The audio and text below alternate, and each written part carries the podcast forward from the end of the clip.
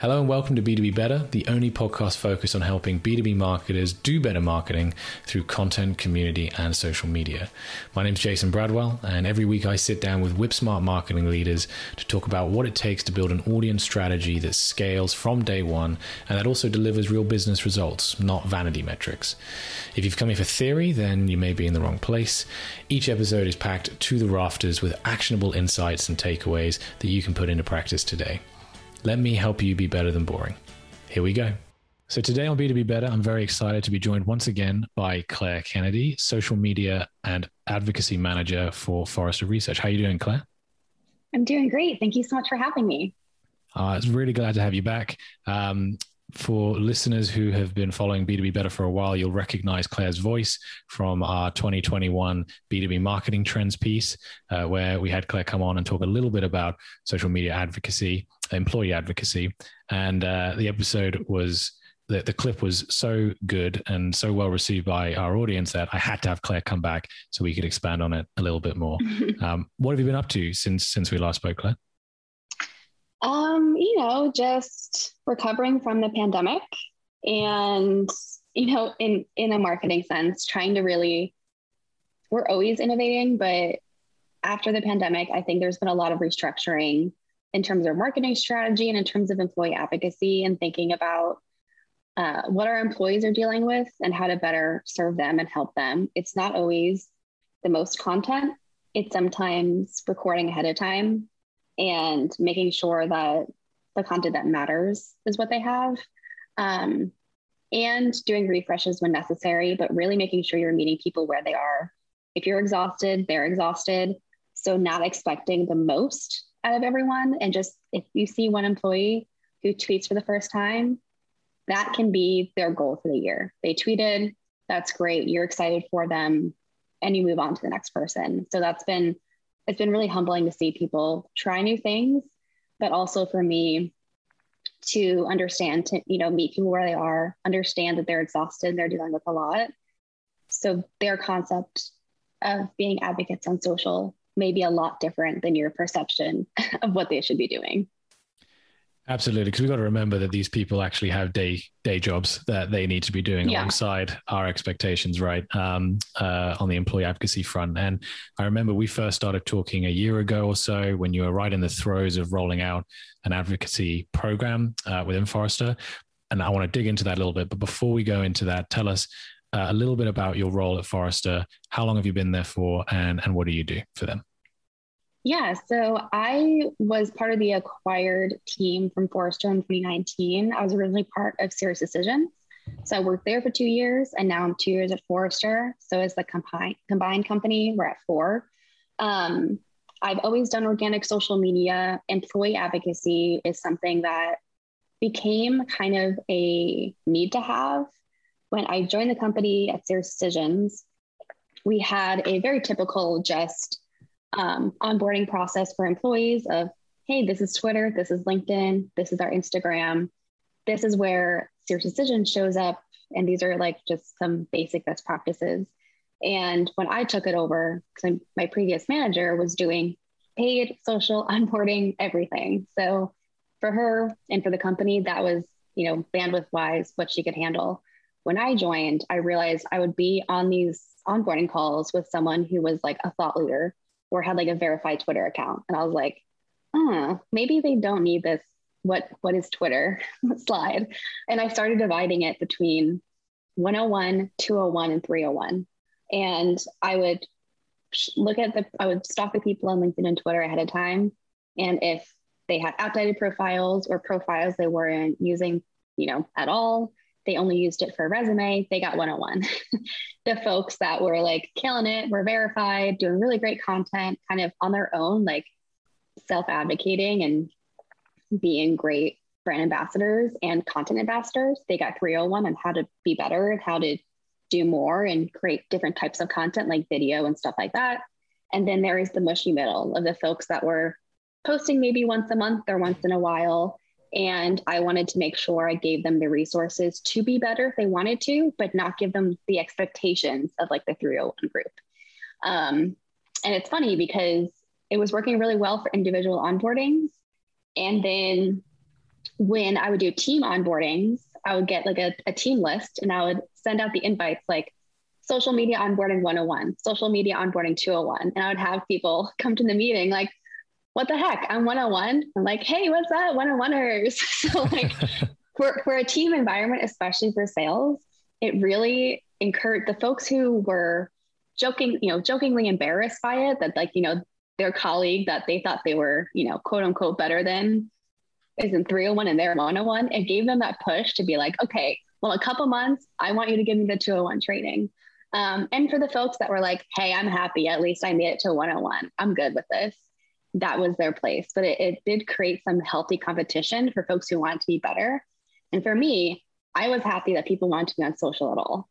So it created a really great competition and created really great social advocates.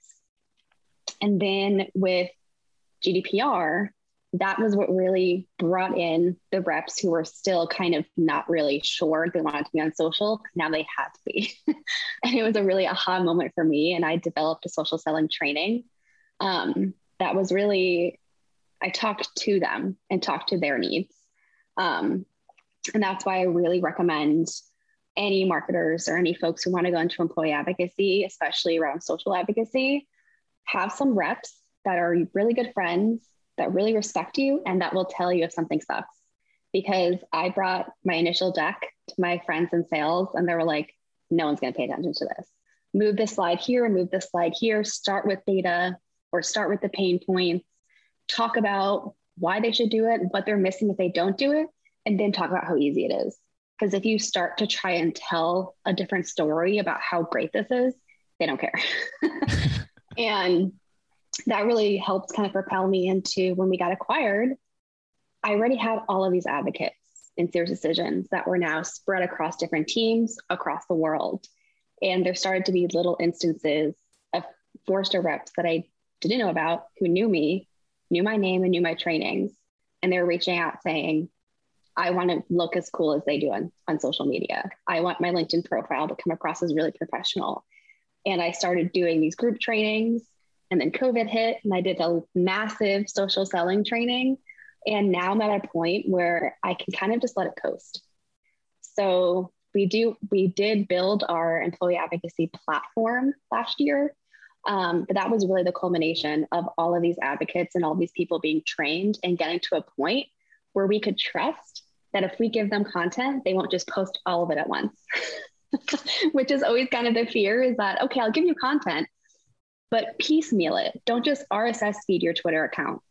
Don't post Forrester content every five seconds on LinkedIn, because that's an immediate turnoff and you're not actually providing value. So we, we have a certain kind of requisite level where people have to show that they're good on social and then they get access to this platform.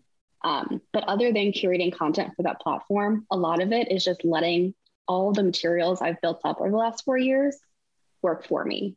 And it's been really nice because those those four years of building those, constantly updating PowerPoints, constantly re-recording stuff was a lot of work.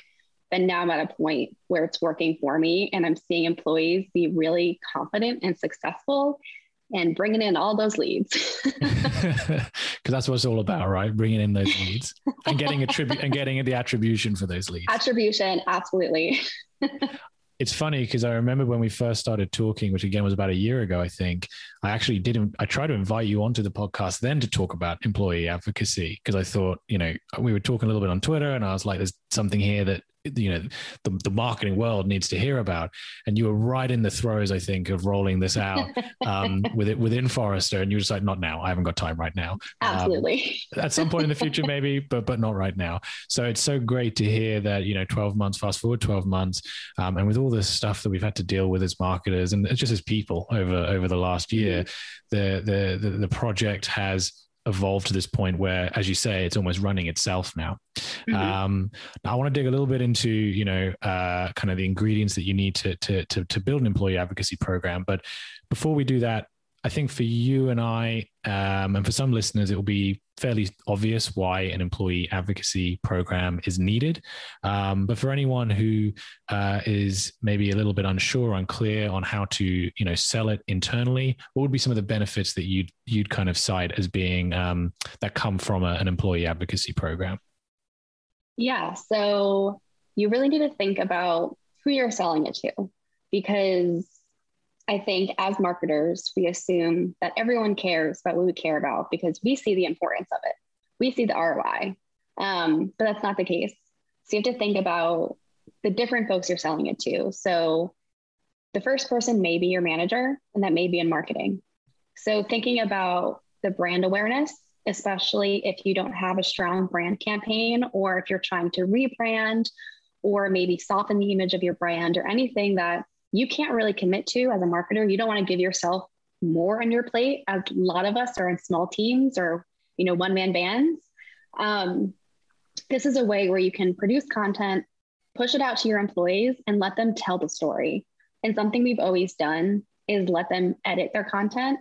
That may be different if you work in, you know, a bank or a government or something where you don't really want people making stuff up or adding their own hashtags.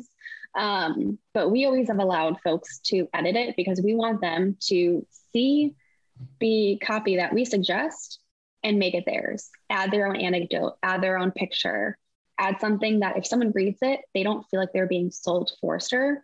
They feel like they're in a conversation that's happening, that happens to mention Forrester.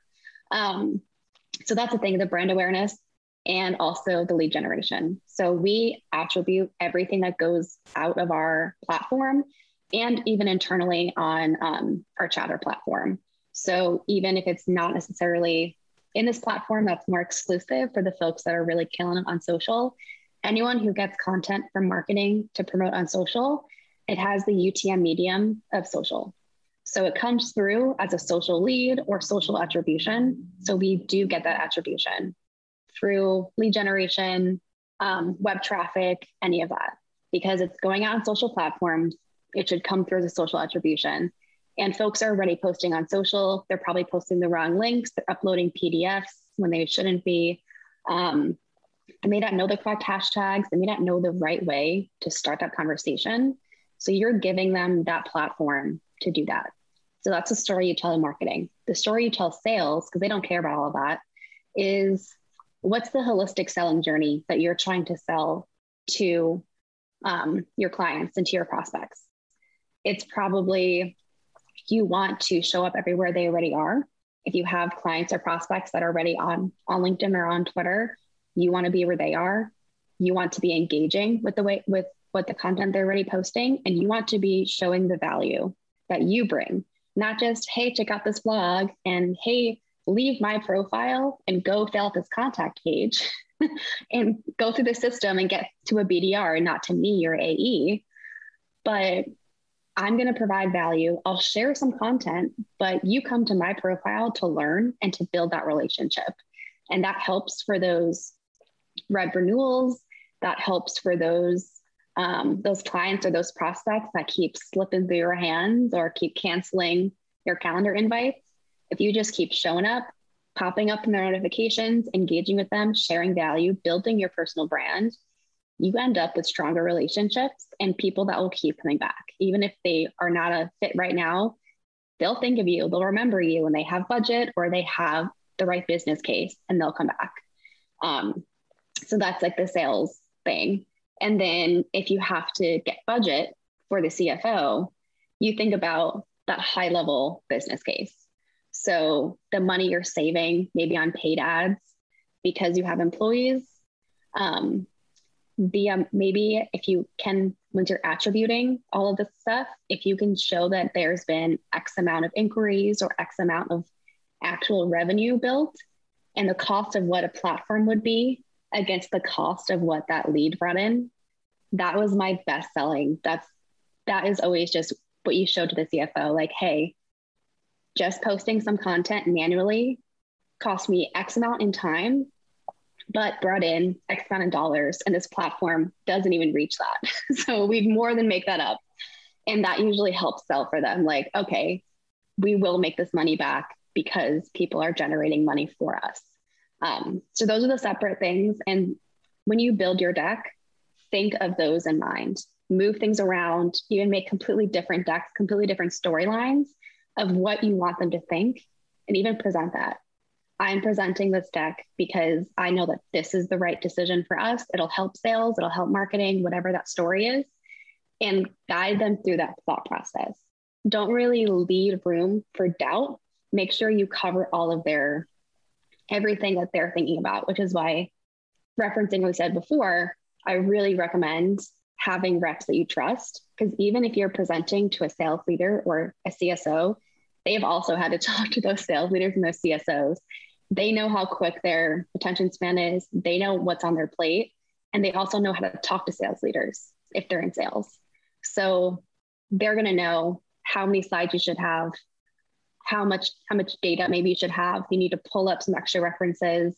If there's a specific publication they really trust, whatever you need to do, have that ahead of time, pass it by some people you trust. Don't be offended if they tell you it sucks. You can cry a little bit, push through it. And then you'll also have people that are excited and advocate for you. Like if you have reps and sales managers that have worked with you to build this, when you're lifting it higher up, they're the whispers that that C S O or that sales leader will hear. And you really do want sales on board from the get-go, because you don't want sales leaders or C S Os thinking that you're stealing reps' times and that you're pulling them into a sales trainer or pulling them into a, something that takes them away from selling. You want to convince them from day one that this helps them be better sellers, and it's not a marketing benefit, because even though it does ultimately benefit you, you need to treat the sales relationships as it's benefiting them. And it's not about marketing ego. And that really, really helps seal that deal. Hmm. I think you touched on a really important point there um, about working with reps that you trust, because I think it's a, uh, you know, particularly when you're trying to prove the concept, and this doesn't just apply to employee advocacy, it employs, it applies to lots of different marketing endeavors that mm-hmm. involve other parts of the business. Um, A B M, for example, you know, you want to work with people who outside of marketing believe in what it is that you're trying to achieve, so yeah. that like, you know, you, you, you hit the nail on the head, you're building those advocates for your advocacy program. Mm-hmm. Um, and that kind of brings me a little bit onto my next question, which is, you know, how do you get started in building out an employee advocacy program? What does an M V P look like? You know, you've got that kind of core group of people who are bought into the idea and want to work with you in developing it. What are the other kind of components that you need in place uh, to, to get started? Yeah. So I think the first thing is to build a best practice deck. So just having a resource available, like I said, having maybe a one oh one or having a beginner, intermediate, advanced, whatever that looks for you, or having just beginner and advanced. Maybe you don't have any mushy middle folks. Um, but understanding like just a basic level understanding of social media and stuff that they can do, like easy updates to their profile, maybe adding some featured media on their profile, but not anything content related. And be like, if you're interested in content, I recommend checking out this deck, and having a deck just on content. So again, no expectations, just here are great content examples. It can be within your company, it can be outside. Don't go towards thought leadership or, you know, social media gurus or whatever, because that tends to turn people off. Give them content that seems accessible and seems like an easy step up. So someone that maybe posted a paragraph and posted a picture of them and their dog, and they're like, hey, I'm going to talk about, you know, great employee experience. And, you know, this is, this is the thing in the blogs and the comments, something easy they can do, even if it's just a copy and paste from like the website.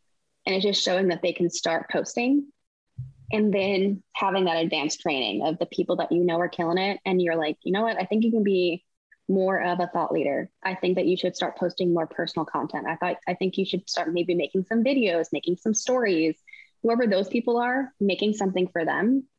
Um, and then asking, the, like sending out even like a survey or reaching out to people that you don't see that are social, and just asking like, hey, no judgment, but what is holding you back from posting? Is it time? Is it they don't care? Are you scared? A lot of the time, even if it's executives, it's that fear that they're not going to come across as smart, especially for sales folks. They're selling something they didn't create. they're they're selling someone else's content, they're selling someone else's product. In marketing and product, we we kind of feel more confident to be posting stuff. We're also posting it from the brand. We're not posting it from our faces. When I post on the Twitter account, it's not my face there, it's Forrester's logo. So I can feel confident to post. Sales reps are posting from their profiles that they have to then sell to. So you may have to just give them confidence that they know a lot more than they think they do. If they're able to sell something well, they're able to market it well as well. So it may just be giving confidence and understanding where those pain points are. Because I've also had one oh ones where folks were like, I wasn't comfortable talking about this in the team meeting, but I actually like don't think I come across very smart, or I'm really afraid that I'll say the wrong thing and a client will think I'm dumb. And so walking through those fears, you don't have to do one oh ones with everyone, but finding the people that clearly want to do better, but fears is holding them back, and also developing those relationships with people will help them feel compelled to be like, hey, can I just ping you real quick? I was thinking of posting this on LinkedIn. I've seen another set of eyes, or can I show you the video that I recorded and let you know if it if it sounds good? But knowing that you are an advocate and you always are an open door helps people start to feel comfortable, because you may talk to people and they're like, I don't care.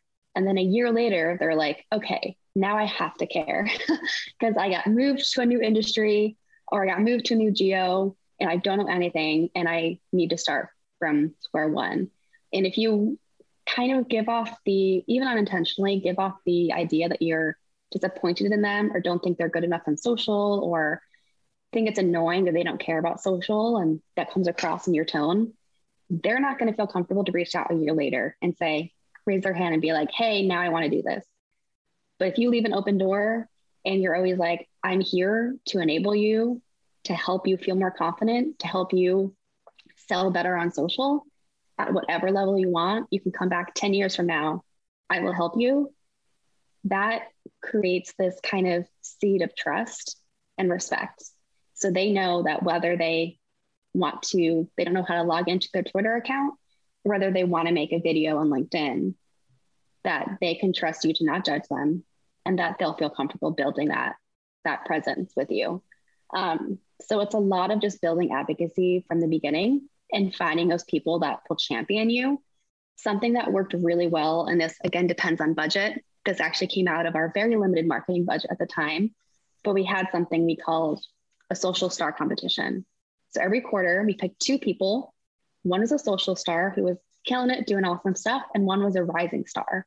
And that could be anyone from making a Twitter account and posting a couple times that quarter, because that was so out of character for them and something we knew took a lot of guts, or someone that maybe made a video that maybe it quote unquote didn't do great and maybe got no views, but they tried something new. And we wanted to reward them for doing something out of their comfort zone to better themselves and to better their relationship with their clients.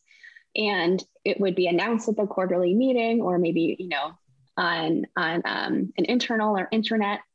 They got, I wrote a little handwritten card. That's a very me thing to do.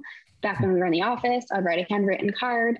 They would get an actual star and it was like glittery paper cut out. Um, and then they would get a gift card. And yes, sales loves gift cards, but it was also the recognition from their peers and the fact that sales managers would be like congratulating them. And that often rising stars became social stars because they had that like people. And it was so great walking around the office and seeing little stars all around. Like as more and more people felt motivated and compelled to be like, oh, all I have to do is try and I'm up for this award.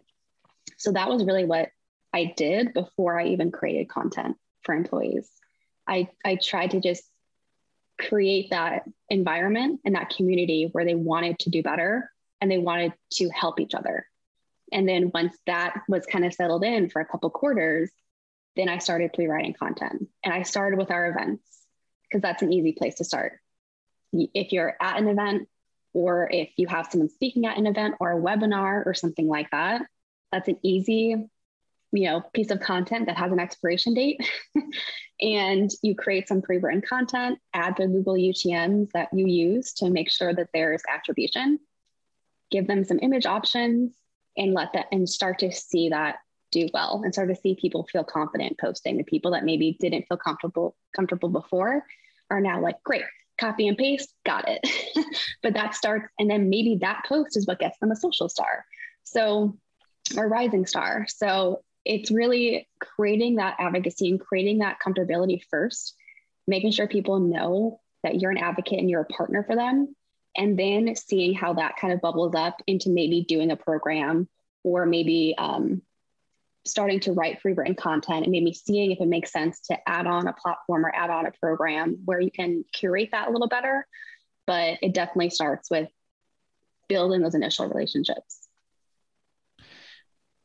When when you're when you're starting out this program, and, and I think, you know, you touched a little bit there on, well, a lot, actually quite a lot on, on kind of human psychology, because um, you're right, you know, for us marketers who are, you know, one step removed, putting ourselves in front of potentially tens of thousands, hundreds of thousands of people who are following us on social media every single day, um, it becomes increasingly less scary to hit that publish button and put something out there into the world um, for everyone to to see and to judge. But you're right, as an individual who perhaps is not just worried on, you know, coming across as looking a little bit, a little bit dumb, but also, um, am I going to say something that's going to put the company in jeopardy?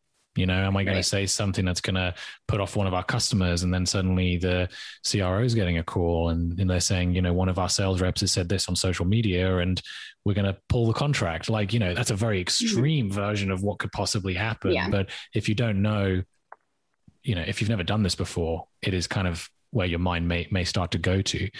I want to talk a little bit about, like, just logistically, how you facilitated Um, the sharing of content, particularly in the early days. Um, mm-hmm. you, you mentioned that you that you now have a platform that you're using to kind of pre-populate with content that people then can grab and, and edit mm-hmm. and make their own and then publish out into the world. Was that there from the beginning? How, or, or if not, how did you um, give, how did you fuel that fire? How did you give people content right at the early stages of building out this program? Yeah, so we had an intranet, and basically I manually would have entire pages dedicated to, like, ebooks, blogs, um, things like that. And it was, it would take up a lot of time. But again, it was that I made that judgment call on, this is worth my time to do this. I would block out an entire day where I would cancel meetings, or I would rearrange stuff with my manager to make sure that that had a priority to at least get that content out. I would also, you know, delete the things when events ended or webinars needed to be updated. It was a lot of manual work, and it was kind of a nightmare, honestly, but it was worth it because, like I said, now at this point where we were able to then a year later advocate for a platform. So we had a platform that's now defunct. That was LinkedIn Elevate. Um, and that was like a very small purchase compared to, like, what sales pays for, like, Sales Navigator and what, what we play for, like, pay for some of our email platforms and things like that. So it was a really easy sell to just explain how much, you know, money I was technically spending on the time I was spending. Um, and then how cheap this platform was, and allowed us to kind of, it wasn't enterprise level. There was only a couple hundred seats, um, but we were able to kind of get a taste for what's possible. And now the platform we're on, can't name it, um, it's more enterprise level. It allows us to be very targeted. So folks before could only follow um, just, co- just content groups like ebooks, webinars. Now they can follow within their region and within a topic area, also within a content topic. So they can follow webinars, they can follow healthcare, they can follow C I O services within EMEA, and they don't have to see anything else. I mean, they have to see brand awareness because everyone is, re- I made it required. So no matter, no matter where you are in the company, you will see brand awareness content because obviously, um, and some of our products um, are also required viewing. So no one can opt out of those. But other than that, folks are allowed to self-select the content that they want. So it's, it was a big sell. It was a lot more money, but I had these years of data of, you know, the leads they were pulling in, the advocates. I reached out to sales and said, hey, if you don't have a platform, how much does this impact your day-to-day life? And I got those quotes and I pulled those into my slide, pulled those into my, my deck of, These are sales managers saying it would greatly impact their day-to-day and their ability to sell if they don't have a platform. So, you know, again, building those relationships to when you have to buy a solution and you're able to pull in people and be like, hey, can I quote you in this? And they're like, absolutely. And you have sales folks even saying, if you need money, I'll give you some budget because this is worth it for us to have something that makes it easier for us. So it's a lot of that back end work. And, you know, if I could tell Claire, even three years ago, that she will never have to, you know, manually put in all of this content and delete it, you know, when the event ends, or, you know, change the image and do all this stuff and manage all of these internet pages. I just, I wish I could tell her it, it it's worth it. And it's worth the stress and it's worth the sweat, because now I'm at a place where I'm not doing that anymore.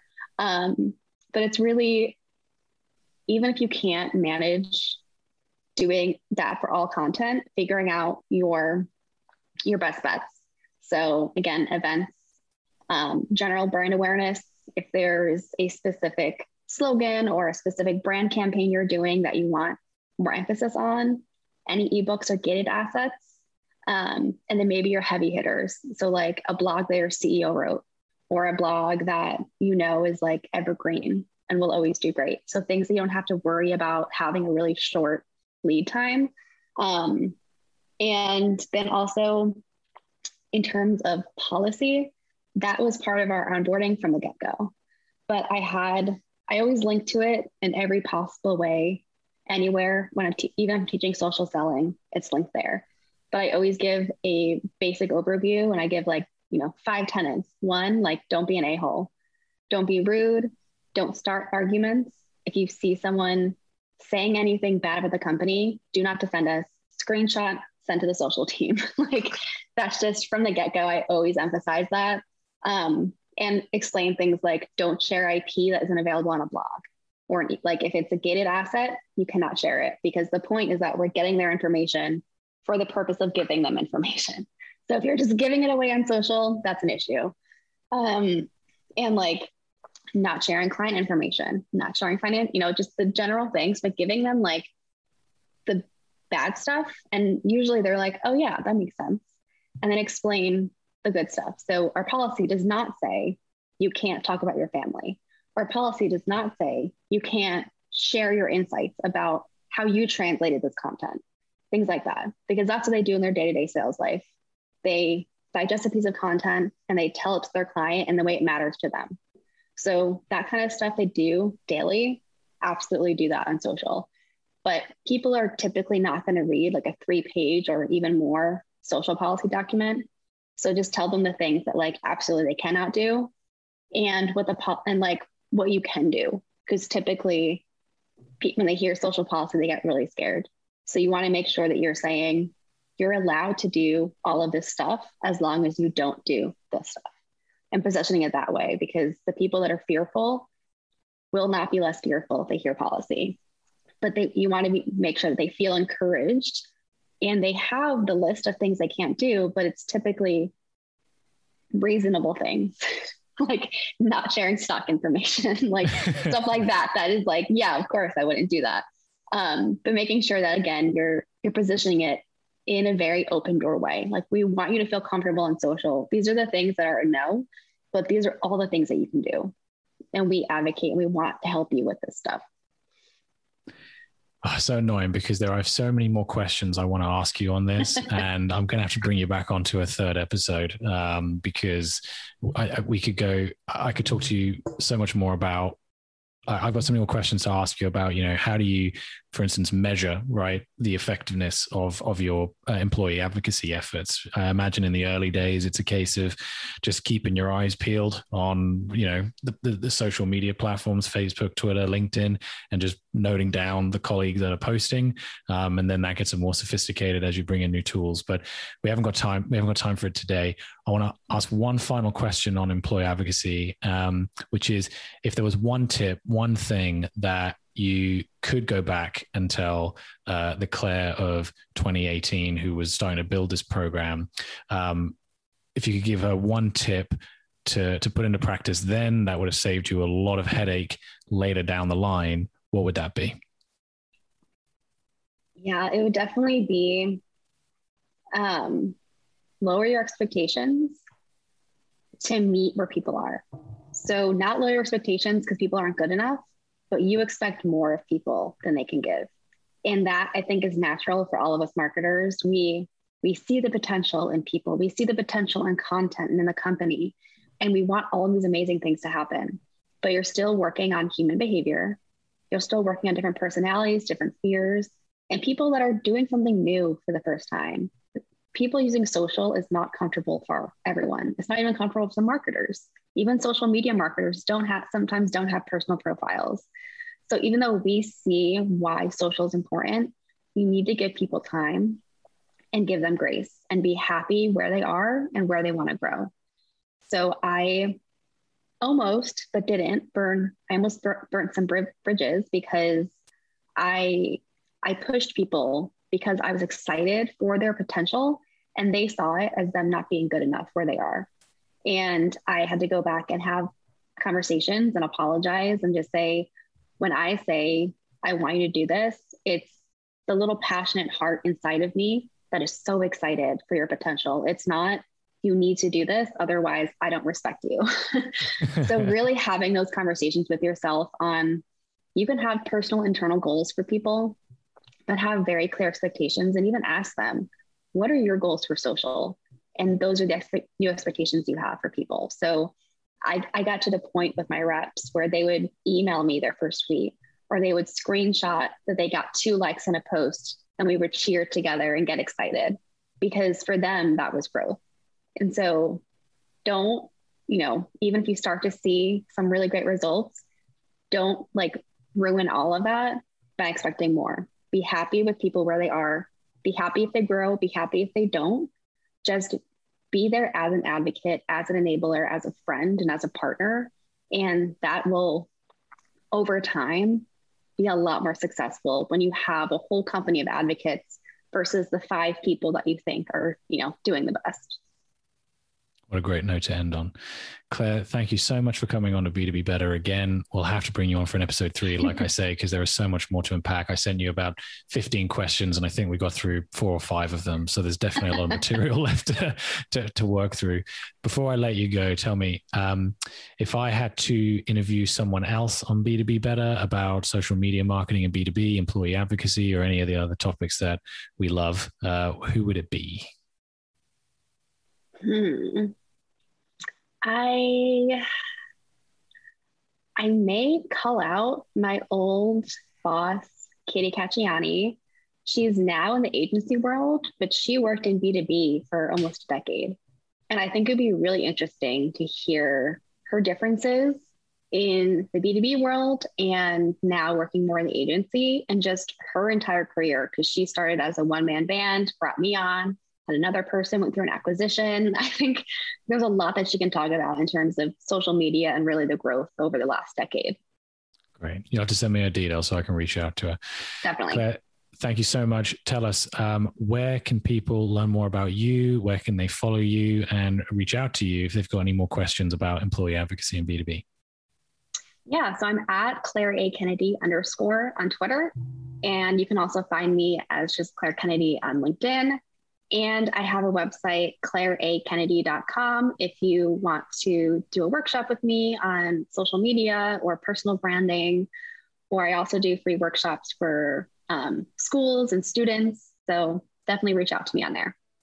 That's great. I'll drop the links to uh, your social profiles and to your website in the description of this episode. Claire Kennedy, thank you so much again for coming on to B two B Better. Thank you so much again. This was so much fun. That's it for this episode of B two B Better. If you've enjoyed it, you can check out my previous episodes via the link in the description, or if you fancy getting a nice hot steaming mug of B two B marketing advice on how to build an audience for your brand, you can sign up to my newsletter, The B two B Bite, which goes out every Monday. I'll drop the link to that also in the description of this episode. See you next time.